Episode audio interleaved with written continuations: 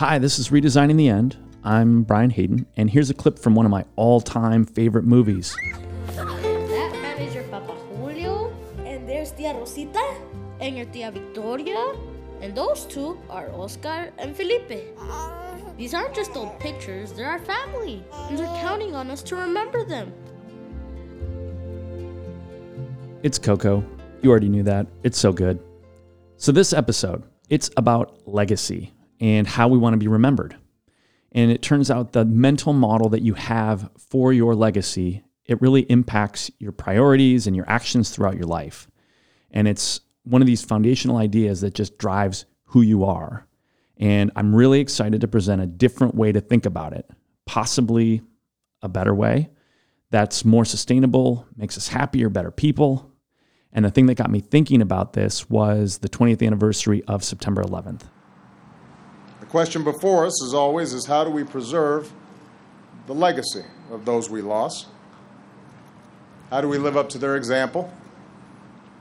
And how do we keep their spirit alive in our own hearts?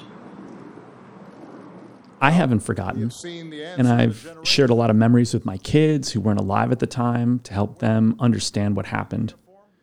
But this week, I've been wondering why is it so important to remember? You know, what exactly is the purpose of remembering? And how much remembering is the right amount? Thomas Campbell was a 19th century Scottish poet. He said, To live in hearts we leave behind is not to die. So the idea that we can live on through the memories of our loved ones is actually relatively new. Nobody wants to be forgotten. But if I'm really honest, remembering and being remembered, it feels like a lot of pressure. Uh, it's pressure that I'm putting on myself to do memorable things, but also on my family to document and remember me appropriately. And there aren't any clear procedural guidelines about how to do it and how much is enough. Somebody who's been feeling that kind of pressure is my friend Jean. And I want you to meet Jean. She's an artist, a mother, a wife, a friend, and a daughter. And her parents immigrated to the US from Taiwan in the 1960s. They showed up in Hyde Park, Illinois with like 800 bucks. They built a medical practice, a family, and a life together in this new place starting from nothing. But Jean was sharing with me that they don't talk about it all the time, and there's a lot she still doesn't know. So as the family moves into a new phase and people get older, that's weighing on her. there's that period right where all of a sudden the children are the caretakers of the parents.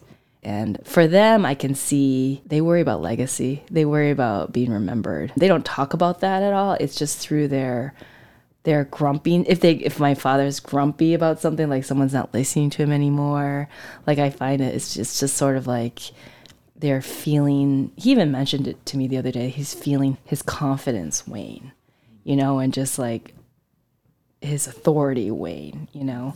What I think of is the legacy and the stories that they actually have not completely shared with us. Because I have immigrant I mean we're immigrant family. And there's a lot of story that just never got passed on to us but I feel like it could still be passed on to my children in some form. Like like if I ask my dad will talk about it. We I just don't ask. I don't ask the stories of like, I don't know, like, how did my grandparents meet? Like, how did they get married? What were their jobs? I don't even know. I think there's something like my grandmother filled sacks of rice. You know, my my grandfather worked for the government. There's some turmoil, you know, with conflict with China and Taiwan. you know, people losing job, people losing land, like and adoptions. Like, there's stuff there, and I haven't asked. We just weren't raised that way. But I feel like if I ask, he's at a point in his life where he's very willing to talk. And in some ways, I, I do want to figure out a way to pass that on to my kids. So then I ask, well, what are we waiting for? You know, what, but what kind of environment do you need to be in to start like talking about that? You know, they come over, the kids are screaming, you know, it's like, it's very chaotic all the time. Like, one kid sitting on the other. I'm not going to start talking about like. So tell me about what it was like when you left Taiwan 20 years ago. You know, there's very few choice moments where you can start doing that. And we used to do that, you know, when I was coming home from college. I, I remember this. I'd fly home from the East Coast, and my dad would pick me up, and we'd have like a, an hour ride back home or something. And it was actually a nice hour of just conversation. We don't have a lot of that anymore, but to kind of create that again would be just kind of have to find that time. We can all relate to that feeling, that fear that the family legacy or history is going to be lost. And we combat that by telling stories, writing it down, taking pictures and videos. For famous people, we build monuments. But I guess I've always wondered if there was a different way of thinking about legacy, one where the legacy is just embodied in the culture and the environment around us, and living the life is an end in itself. And I feel like that's what we've got next. It's from a, a book written by the author Rebecca Solnit. She's an award winning author. She's written a lot of nonfiction books that required years of research and writing and editing. But the most popular thing she ever wrote, it was an essay called Men Explain Things to Me, and it took her like two hours to write. She wrote it so effortlessly because it was based on a lifetime of experience and it spoke truth about how women are casually marginalized. So, women all over the world recognized that truth immediately, and it was a big influence on the Me Too movement. So, in her memoir, she talks about how legacy and why being remembered isn't actually what matters.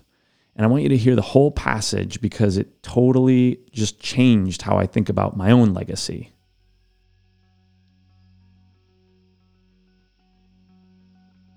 When you pursue creative work, immortality is often held up as an ideal. You're supposed to aspire to make something that will be recognized and that will, as they say, keep your name alive. And it's true that words are alive when they're read or heard. But I learned from the artists I researched and wrote about, and the movements that changed the culture, that there are two ways of making contributions that matter. One is to make work that stays visible before people's eyes. The other is to make work that is so deeply absorbed that it ceases to be what people see and becomes how they see. It is no longer in front of them, it's inside them. It is no longer the artist, it's the people who are no longer only the audience.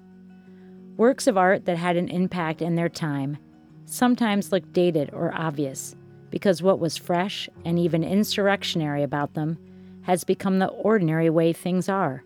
How we edit films, or see history, or nature, or sexuality, or understand rights and their violations. Thus, the vision of one or of a few becomes the perspective of many. They have been rendered obsolete by their success.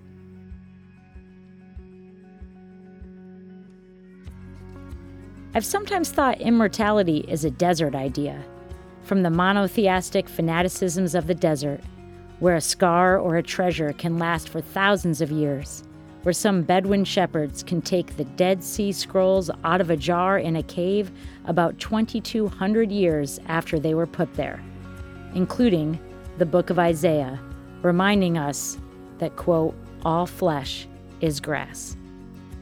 In human places, everything's decay, and much decays back into the soil and that soil nurtures new life. And perhaps the best thing creative work can do is to compost into the soil so that, unremembered, it becomes the food of a new era, or rather, devoured, digested, the very consciousness of that era. Marble lasts, but soil feeds.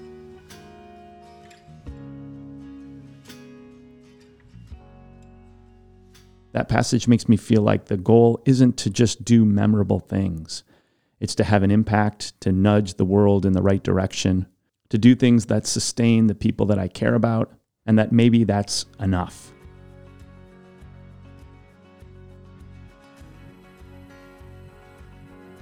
Jean, thank you so much for sharing your family story.